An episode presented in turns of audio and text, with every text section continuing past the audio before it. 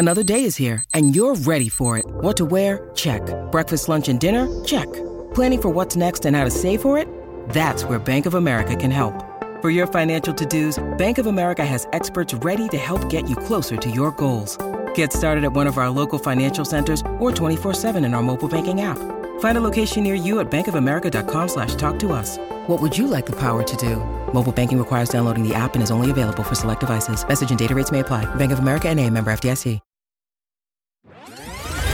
Why do we have insights when our mind is quiet? How do insights play a role in our ability to learn, and when do they impact the trajectory of our lives? Welcome to Insight Out, where we explore these questions and dissect how insights influence who we are and ultimately who we become. I interview New York Times best-selling authors and some of the most influential minds of our time to find out what insights have helped to make them who they are. When I realized that the world worked in many different ways, I'm going to choose to create a life that is specifically designed for me. I see infinite capacity to think and create. That's the magic that we all have. You can tap into that any point in your life. You just have to decide to do it. And as a leader, you have to be a transition figure. As Dr. Covey said, be a light, not a judge. Be a model, not a critic. If you're like me, constantly working to design a life that will allow you to reach your fullest potential so that you can leave your mark on this planet, then you're in the right place. I'm glad to have you on this journey and hope you enjoy this episode of Insight Out. What is up, my friend? B squared in the house. Brendan Kumarasamy. Glad to have this opportunity to talk again. I want to talk about something that we didn't even prepare for this, but I want to talk about a guy who you strongly recommended, who I ended up interviewing, and his name is Vamsi. I want you to tell me what is it about him that stood out that made you want to work with him and have a partnership with him in the business that you're building together now? Why did he impress you so much? Having met him, I could tell you a million reasons why, but for those who haven't met him, what is it about him that stood out? You know, that's an interesting way of starting the conversation, Billy. It brings, it drives this question of what are the criterias that we should be having when selecting the top people in our network? I mean, you've heard all the quotes, the people that you surround yourself with, you become the average of those people. So I'm curious to hear your thoughts on this as well. But in my case, the short answer with Vamsi is he's one of the few people I've met in my life that actually pushed me. So I'll give you a quick example. At this point in my life, every time I talk about my dreams and my goals, the response I get is always something like this. Oh, Brendan, you're so amazing. You're doing this. You're going to achieve this and that. And it's great to hear. And I, I really appreciate all the support that I get. But that's not what's going to get me to the next level, Billy. I need someone who's, for lack of a better word, like not agreeing with some of the things I'm doing, you know, is, is criticizing my plan, is poking holes in my game. And I haven't met many people like that until I met Vamsi. So I met Vamsi at a 5 a.m. workout at Lewis Howes's event, Summit of Greatness in Columbus, Ohio. And we didn't really talk that much, to be honest. It was only for a few minutes. But then we connected over Zoom and we met up again in Los Angeles and San Diego. And it was in LA in particular that I realized that Vamsi was just more than someone I was talking to. When he asked me a simple question, What do you want to do in life? And I spent five to 10 minutes explaining the same thing I explained to you, explaining the same thing I explained to every person I have a relationship with. But was unique about Vamsi as he was eating his eggs at like 8 a.m. in the morning is he just looked at me and said, Is that all you're going to do? And I was shocked because I'd never gotten that response before. He wasn't laughing at me or anything. He was just surprised, like genuinely. Oh, is that all you're going to do? You're going to solve the water crisis and be this big speech coach and help a bunch of people? Is that it? And I just said, What do you mean? They said, Well, Brendan, I don't really get that it's taking you 20 years to achieve all of this. I mean, you could do all of this in two years. And I said, What? So then he started asking me questions. How do you solve the water crisis in a year? And I was like, this guy's crazy. How do you get to a million subscribers on YouTube in three months? No one has asked me these types of questions. So obviously, in the first moments, I was taken aback and I thought he was crazy. But after a couple of days of thinking about the questions he asked me, I actually started getting crazy results. You know, I sold like my first $2,000 program, which back then was like insane. Like right before I met him, like my last client paid me like 300 bucks for a coaching session right it's like nothing like 100 bucks per coaching sessions or something so my life changed because what Vamsi does really well that, that i don't think a lot of people have is he has a very, very low tolerance for average. So if he sees potential in somebody, and even if that person is playing really well, he doesn't want them to settle at great. That's probably a better way of phrasing it. He doesn't want them to settle ever. Even if they become Tony Robbins, he doesn't want them to settle. And that's when I knew Vamsi was my perfect business partner. That amongst other things. He's also opposite to me in every single way. I have an ego. He doesn't. I suck at business building. He's incredible at it. I want to be Justin Bieber and I want to be known for my expertise. He'd rather be the person helping those into those people but not being known at all. So we're complete opposites and that's why we work. The Justin Bieber of public speaking in the house, full effect. Brendan Kumarasamy, what were you going to say? No, but I want to throw this question because it's not an interview of me, man. It's conversation. Be square. So, what about you, man? What are some of the criteria that you look for in the people you talk to the most? Because what's interesting about you is everyone likes you, right? You have that EQ, that likability where every single person who interacts you wants to be your friend. But the challenge I found with you is, or the challenge I think you have, is because you have so many people that like you, there's a lot of relationships you have to maintain.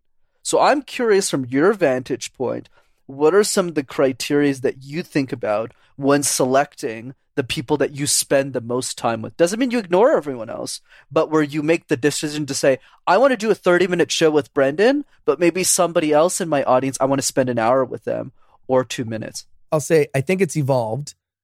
And I want to answer this question fully, but I, I want to make sure that I don't leave this off the table, which is the power of thinking big, which is what I titled the episode that Vamsi was on with my show Insight Out.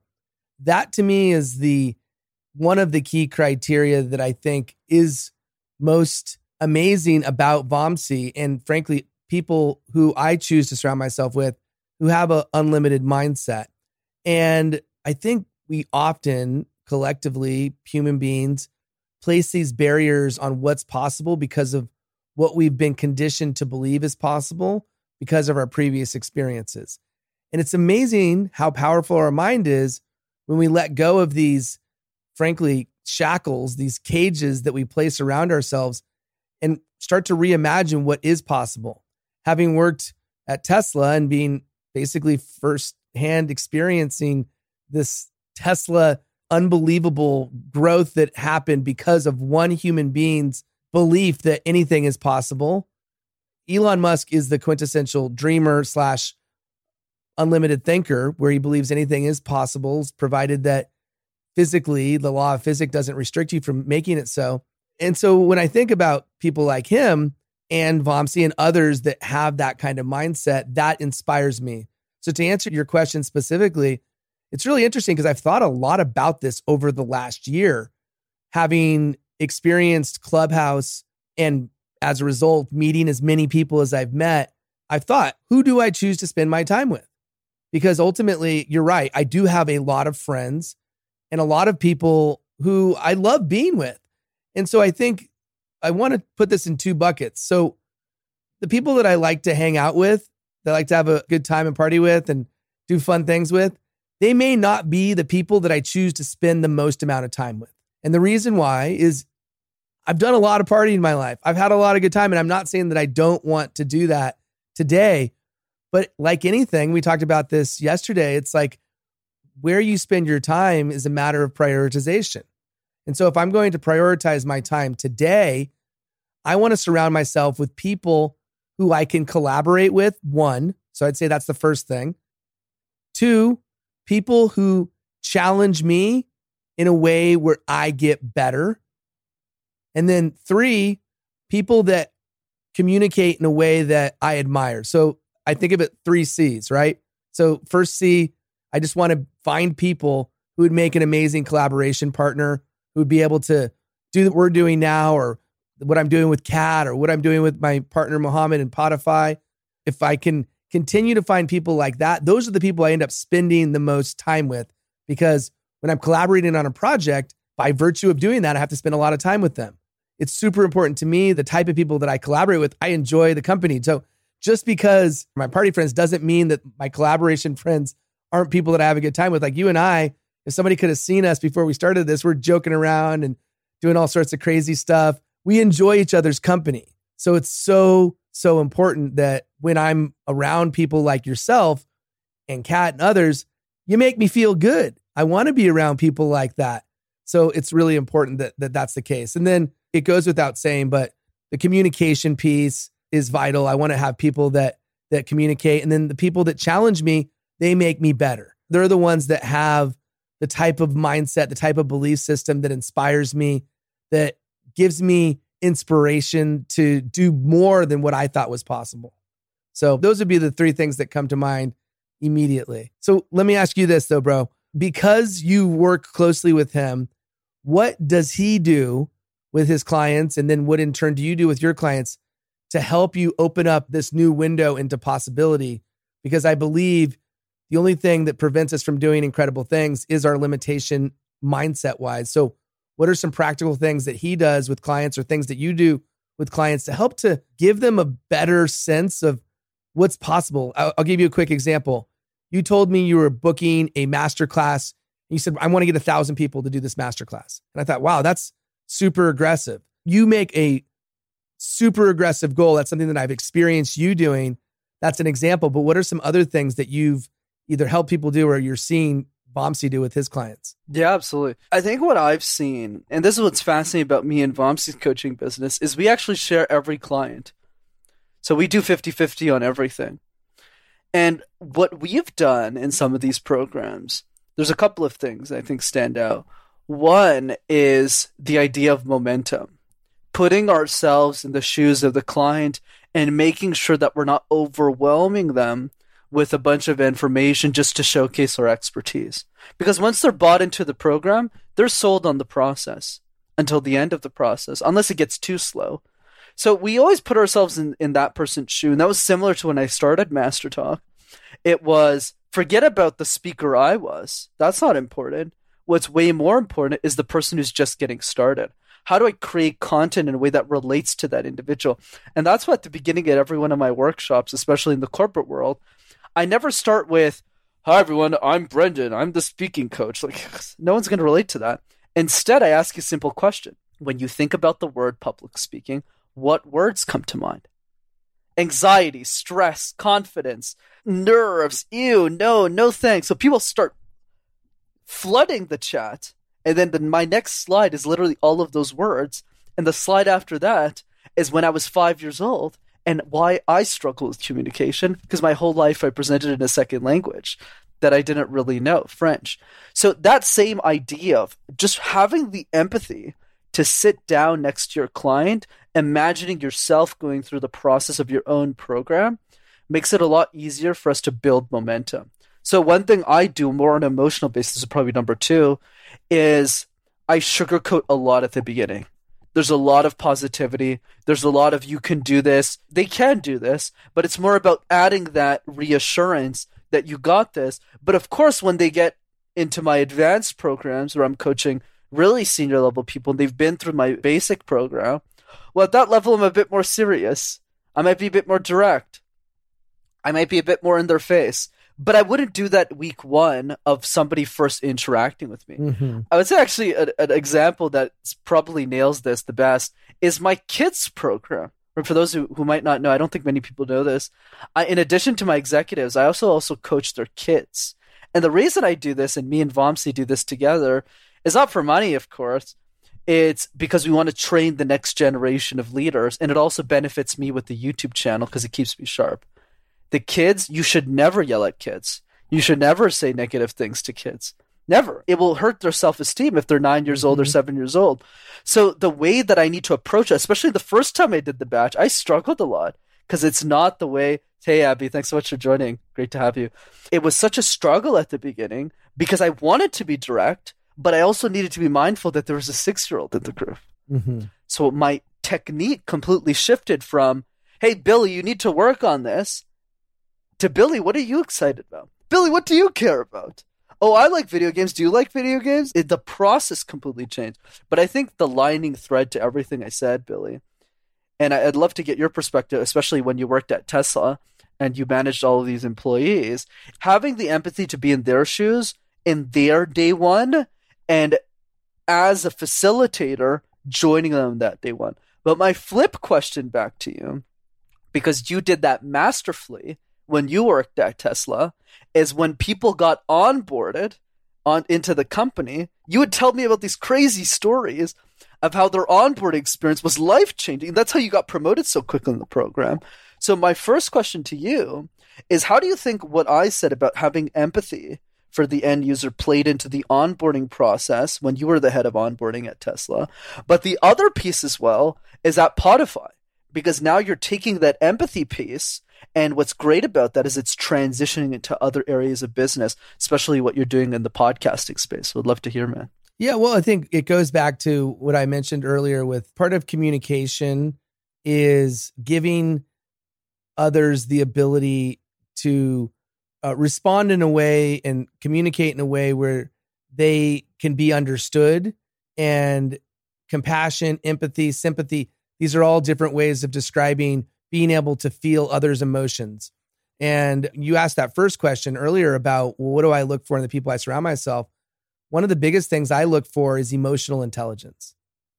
And part of emotional intelligence is not only self awareness, but it's awareness of how you interact with the people around you and how you emotionally touch them and how they emotionally touch you, how you're emotionally connected with other people. And so when I think about onboarding and I think about having empathy for the people that are going through onboarding, they're starting a new company, right? Not only starting a new company, but they're working for Tesla. And so understanding the psychology of what that feels like to start a new company and to work for a company like Tesla, it's really important that one, we can't do anything that's going to detract from their excitement because they're all excited. But also at the same time, with that excitement comes some nervousness and some probably some imposter syndrome and some doubt and some other emotions that play into the fact that human beings, almost by default, have this emotional baggage that we carry with us to prevent us from putting us into harm's way. And so, because of that, it's really important that I don't care if you're onboarding somebody or if you're leading somebody or whatever it is that you're doing, understanding their experience and how their experience can be altered by just a few things that happen. And one of the things you talk a lot about is details. And so I'm a big believer that when we look at details of anything, that we think about them from a pointillist painting perspective. And what I mean by that is a single detail by itself is just a single detail. But when you cumulatively add up a bunch of details, then all of a sudden it creates a experience that is much easier to appreciate, much like you could appreciate a pointillist painting that has all those little dots combined that create this art. And so when I think about the onboarding experience, there are so many details that have to be thought through. And with each detail, you have to be thinking about the emotional impact that that's making. So, for example, I know when somebody goes into the factory and they get to see exact process to build these insanely amazing vehicles, that creates an emotional bond to the work, to the product. And so as a result, there's much more not only belief, but there's purpose that's driving what they do on a daily basis. So making sure that people, and not everybody got a chance to go to the factory, but we did include the factory tour as part of the experience for a lot of the people that worked at Tesla. And because of that, it gave them a much tighter bond to the company. And that's just one of many examples. That's amazing, man. I love the factory example. Like, even me just sitting here, I just want to go on that tour now. I want to go experience the factory. Should. It's open to the public. I mean, I don't know if it still is, but when I worked there, it was. That's awesome. And what, what was interesting about that is going into the Tesla piece, it creates, I like the point that you made about emotional bond. So you've learned, I feel that's the area. I'm sure you had the empathy skills before, but that's probably where you refined it the most because your job relied on it. And that's why you did so well in the company. But then how do you think that skill set, similar to with me, I got that with from case competitions in university when I trained students, and then I reapplied that into Master Talk. So how did your empathy skills then get reapplied into Podify into the projects you take on now? First of all, I have a podcast. Know what the pain points are to produce a podcast. I know from start to finish what it takes, how labor intensive it is, how hard it is. It's hard. It's hard not only to make the podcast, but then to market it, put it out into the universe in a way that people will actually experience it. It's hard because you got to spend not only a lot of time in the creation, you got to put a lot of time into the marketing, the promotion. So, knowing that and knowing that there are a lot of layers to the process, what was most important to me when starting the company is how can we lighten the load? And with that, always remembering that they're hiring Podify so that they can spend less time doing the things that aren't giving them as much pleasure and spend more time doing the things that is giving them the most pleasure and also having them spend time doing the things that they're best at which is actually creating the show recording the show and so when we're able to an example would be if somebody sends me a file and the file is not labeled correctly rather than immediately go to them and say it's not labeled correctly, I'm going to try to figure out what this file is. Now, there are some cases today I had to call somebody be like, hey, tell me what this file is because we couldn't figure it out. But I know just having that person spend the five minutes on the phone with me is more time than I would necessarily want if I were in his shoes. And so it's really being able to identify with those other people and understand based on my own experience what I would want. I take this back to even working in restaurants. I've eaten at restaurants my whole life, but I also worked at restaurants a really long time. And the reason why I was a good waiter is I knew what I would want. You anticipate somebody's needs. You get to be able to not only anticipate their needs, but you're able to give them the type of service where they go, wow, where they, they get exceptional service and they feel so taken care of that they walk away actually surprised at just how attentive the service was because you're always one step ahead. So there's another example from another part of my word journey. I love that, man. It's so true, right? Because I actually forgot about this. You know, you wait tables for all these super cool people and you were in the restaurant game for so long. That's true. You're right. It did start at Tesla. It started in the restaurants and then it, it went to Tesla and it went into what you do today. That's awesome, man. Thanks for sharing. Yeah, no, I'm happy to. So, okay, we're probably going to go for another 10, 15 minutes or so. So, I want to ask you a couple questions about your journey now in leaving corporate, which you, to your own admission, left corporate because finally you could have left earlier, but you wanted to make sure you were absolutely 100% ready. And now you're ready what makes you most excited to be on your own? What right now makes you most nervous? I would say for me, the the thing I'm the most excited about with entrepreneurship is you own your time. And I think people whether they're in their 20s like me or whether they're in their 60s, I think human beings in general don't really get that time is the most valuable asset and not money. And to be honest, I fell in that trap too. You know, growing up, I didn't really have a lot of money. So I was really fixated on that goal. How do I maximize this resource? Not to like buy myself a BMW or anything, but to create a situation where my family didn't have to worry about the next meal, didn't have to worry about groceries or anything like that. Which is something I did struggle with when I was 16 or 17 or 18 and long before that as well. So when I did start making money, and I realized I didn't really need a lot of it to make a living for my entire family, I realized that time is really the big thing. Because many of us trade our youth for corporate gigs. And there's nothing wrong with that. Corporate's a great experience. It's it's honestly a great job. I've been very fortunate. Right. And I always like to say this publicly. I've worked at some really good companies, really good bosses. You know, I've had that fortune. But what I'll also say is we shouldn't just leave our life for that. We need to start thinking about as a society should we really be investing 100% of this time that we have that we can't get back into one singular goal, which is moving up a corporate ladder? And even many corporate leaders at the companies I work for said you shouldn't do that. Even they're proactive about it to say, hey, you should really have some passions outside of work. And one of those passions for me was the YouTube channel where it was Truck and it grew into a business. So I was able to exit. So, yes, the thing I'm the most excited about is definitely getting the time back, right? Investing the time in a way that I can spend more time really doing what I love. That means creating more content, doing shows like this, not having to worry about different types of clients or bigger accounts in corporate, really just focus on smaller accounts and ones where I can really be the deal maker and have those conversations with clients.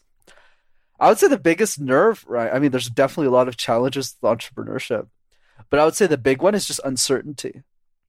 You know, the benefit with employee uh, or being an employee that I think we see so many posts, Billy. I'm sure you know this. They're like, oh yeah, you should never be an employee. You should totally be a business owner. I don't recommend entrepreneurship to anybody. If I'm being perfectly honest, I think most people should start it as employees because there's a magic, there's a benefit to being an employee, and the benefit is you learn a lot, you have a stable paycheck, and you get training. If you work for the right company, everyone's funding you. They're investing in you, your resources. They want you to grow if you pick the right one. So there's a lot of benefits to being an employee. And that's the con of entrepreneurship, uncertainty. And that's why one of my rules that I'm I'm moving forward with is I need a 6-month emergency fund. Sometimes I feel there's a bit too much money in my bank account because I'm saving too much. But it's always that fear that what if I run out of money? Because if I run out of money, I either have to take on debt or I have to go back to corporate. I'm open to going back to corporate if needs be. It was a good experience. But at the same time, it's about saying, well, actually, I want to be an entrepreneur for life. So how about we optimize my cash flow? So yeah, that would be my, my short answer to that. What are the biggest threats that you feel could prevent you from seeing the success that you know you're capable of, that I know you're capable of? What are the biggest threats and how do you plan on overcoming them? Very interesting question. I have to reflect on that a bit more. It's it's a fascinating one. But I would say right now, as I think about this, my biggest threat right now is if I get too cocky. I know that's very simplistic, and we say this all. It's more like wisdom. People in their twenties' biggest mistake is their egos are too big. In their thirties, their mistake is they replace responsibility for passions. They say, "Oh, I have a mortgage now. I have a family now. I have kids now, so I'm just going to focus on that and doing things. So they make excuses. In their 40s, it's more about just being too old, and then 50s, 60s, and then they're retired. So in the 20s, I would say the game is really the ego piece where I am doing well in my business. I need to stay humble. I, I mean, you know me, I'm not, I'm not a bad person, but it's important to stay that way because you never know what's going to happen. So I would say the worst, the threat I can think of right now is not preparing for the worst case scenario. What if my business partnership falls, breaks up? Really don't think it's going to happen, but you have to plan for it. What happens if my pipeline dries up? What happens if my clients don't convert into my future programs because they're not seeing value from the first one for any reason that I didn't think of or that I didn't predict? So those are a couple of things that come to mind. But on the bright side, though, what I will say is I'm definitely in a good business in the sense that public speaking, regardless of how technology will change, will always be relevant and people will always need a speech coach to help them. So I guess I'm lucky in that way. I don't think the market is going to wipe me out. I think it's be about having a consistent sales process and making sure that I'm constantly bringing in leads and not getting lazy about it, especially when I'm being more successful. Those are a couple of thoughts that I have. Okay, so makes perfect sense. I'm with you on the ego piece and you got to have within the framework of your plan a lot of guardrails to prevent you from potentially going too far down a path that will be difficult to come back. And yes, there's always going to be a potential for something to go sideways, including even things that you might not think will happen. And so being prepared for those things potentially happen is important. As we reflect forward and we think about this forum and this format, I'm curious what types of topics as we look forward and think about what we want to talk about, what, what are the types of topics that get you most excited that you think would be valuable to share with people who are listening and, and watching on YouTube, on LinkedIn, on Facebook? What are the topics that get you most excited and make you want to share with other people? Yeah, and I'd love your thoughts on this. It's a beautiful question. But you know, the way I've seen this live, you know, now that we're in day two of this, is it's very similar to Clubhouse. And I was telling other people like Kat this where Clubhouse was a medium where you could test out ideas. Mm-hmm. So let's say we were, as an example, we were two weeks into Clubhouse, and somebody asks us, "How do you moderate on Clubhouse? What tips do you have?" And me and you just look at each other and go, "Billy, give me five minutes. Let me write something and invent something." So I start creating thought leadership while you stall. This was literally what happened. And then five minutes later, I said, "Billy, I think I'm ready." And then Billy, you would hype me up and go, "Yeah, Brendan's got this." Framework that I don't know what he's gonna say, but let's see. and then I said it, and maybe half of it was really good, and the other half was eh.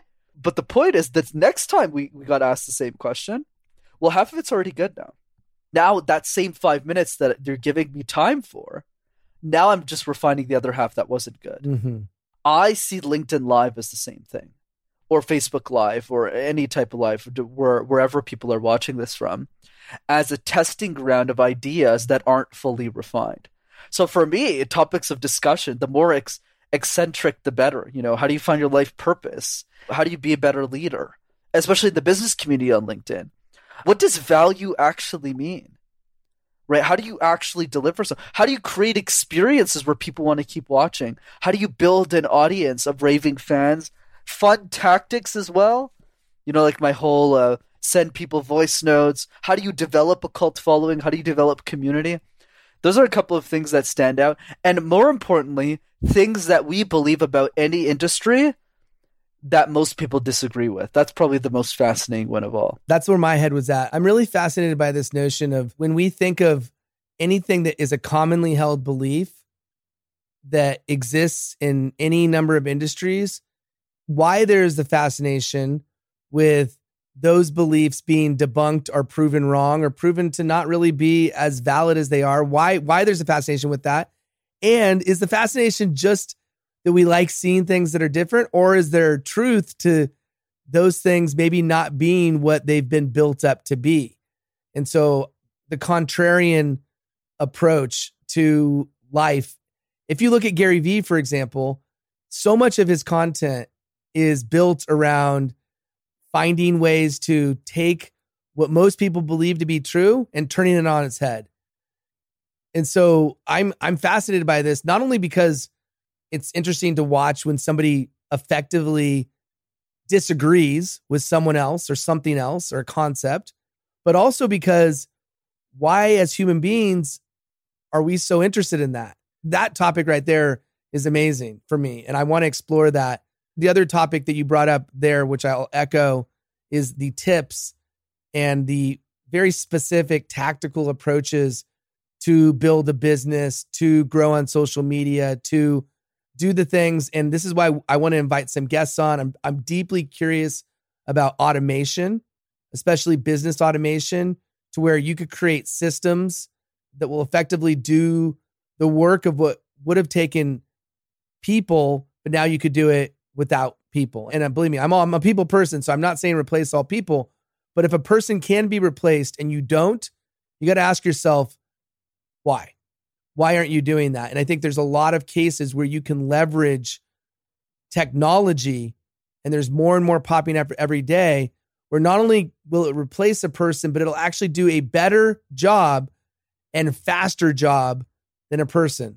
And again, this is not me being like, bring in the robots because I don't like humans. I love humans, but I think the humans should be figuring out how to architect systems so that we could advance far greater than we already are. The other thing that I'm very, very curious about is talking about the future, which ties back to the previous topic. So, talking about the future of social media, talking about the future of technology, talking about the future of business trends, the way things are going today versus how they will go in 5, 10, 15 years.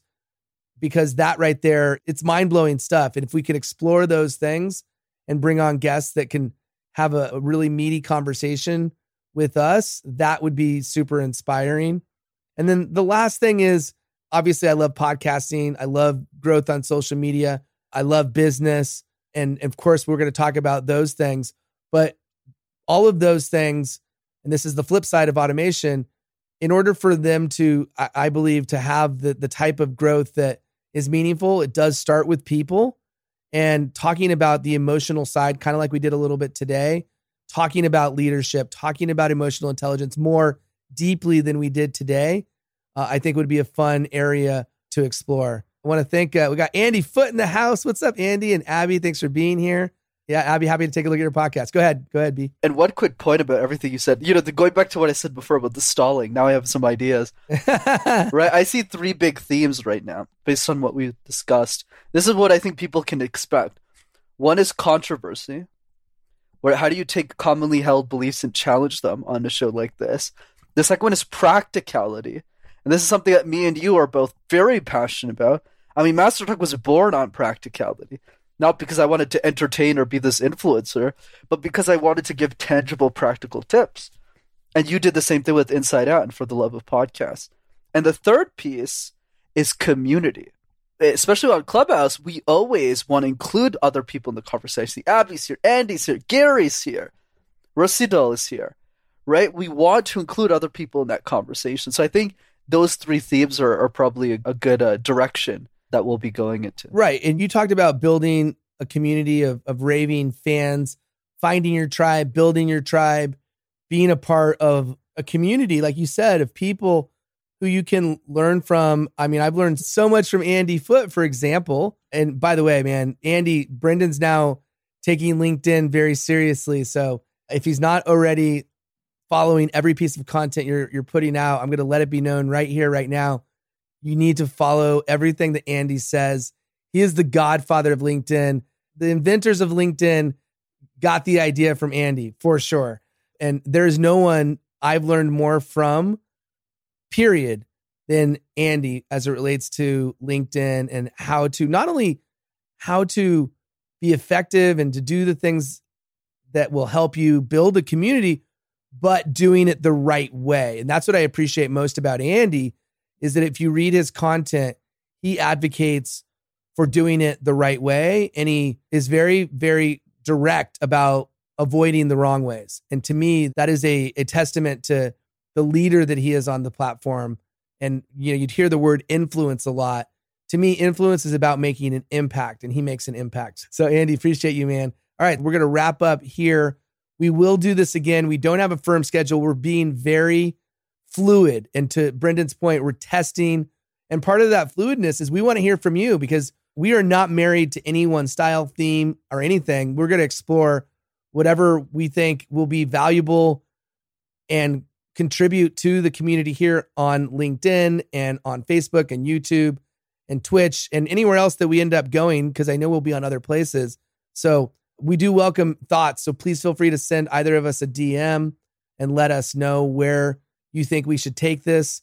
Uh, it's a fun journey to be on. I've been wanting to do a live for quite some time, and now I get to do it with my partner in crime, Brendan Kumarasamy. If you haven't yet checked out Master Talk on YouTube, go check it out and you can see all of the amazing content that he puts out on a weekly basis to help people master their communication skills. I'm Billy. I uh, am excited to be part of this journey and feel free to check out anything that I'm doing with my company, Podify, at podify.com. You could check out our services there. We do producing of podcasts, helping podcasters do all the things that maybe they don't want to do, like editing and repurposing their content and creating websites and SEO and all those fun things, we will take that load off of your plate. So, Brendan, I'm going to leave it to you for the last word to close us down. Absolutely, man. You know, I think that, like you, you know, I firm believer in. I love the testing. I love the community that we're building here, and it's going to be so much fun doing these lives together. And like Billy said, you know, we're super open to feedback. This, I guess, the message to leave you all with. Even we're still trying to figure it out. Whenever we enter a new medium, we jump in it with the beginner's mindset. And there's an interesting quick story about that. I remember when me and Billy started moderating rooms on Clubhouse, and Sean Cannell came into the room, mm-hmm. who's the CEO and founder of Think Media. So it's a YouTube channel that's multi-million number of subscribers. But what impressed me the most about Sean, and still to this day remains the most fascinating person I've met on Clubhouse, in terms of shock factor, because he, he was asking questions as if he knew nothing about Clubhouse or nothing about social. He just sat there and said, Billy, what's your opinion on this? I'm trying to do a room on this. And he would just sit there and take notes. And he sat in that room for two, three hours. Yep. And I think the lesson is it doesn't matter how good you are. If you always adopt that beginner mindset like we are, you'll always be successful. So use this as an excuse to create your own content do your own live. We don't know what we're doing. And I think that's the beautiful thing about this process. So true. When I interviewed Liz Wiseman and we talked about her book, Rookie Smarts, one of the reason why people who don't have experience excel is they're not afraid to ask questions. They're not afraid to experiment. They're not afraid. There's no dumb question because it's all new to them. and they're not coming in with preconceived notions of what they should be doing. So they're more likely to use what Elon would call first principles thinking, which is another topic we could explore. So there's a lot in store. Can't wait for the next one. And thanks for tuning in, and we'll talk to you all soon. Thank you for listening to this episode of Insight Out. I hope you took away some valuable insights that will help you in business and in life. If you like this show, the best payment you can give is to rate, review, and subscribe to the show on your favorite podcast platform. You can also listen to past episodes and see a breakdown of all the best insights by going to insightoutshow.com. And for the record, there's no greater compliment than sharing this show with your friends on social media. So if there's an insight or a lesson that you liked, please share it and tag both me and today's guest. And until next time, remember, your next life changing breakthrough moment may happen when you least expect it. Insight out.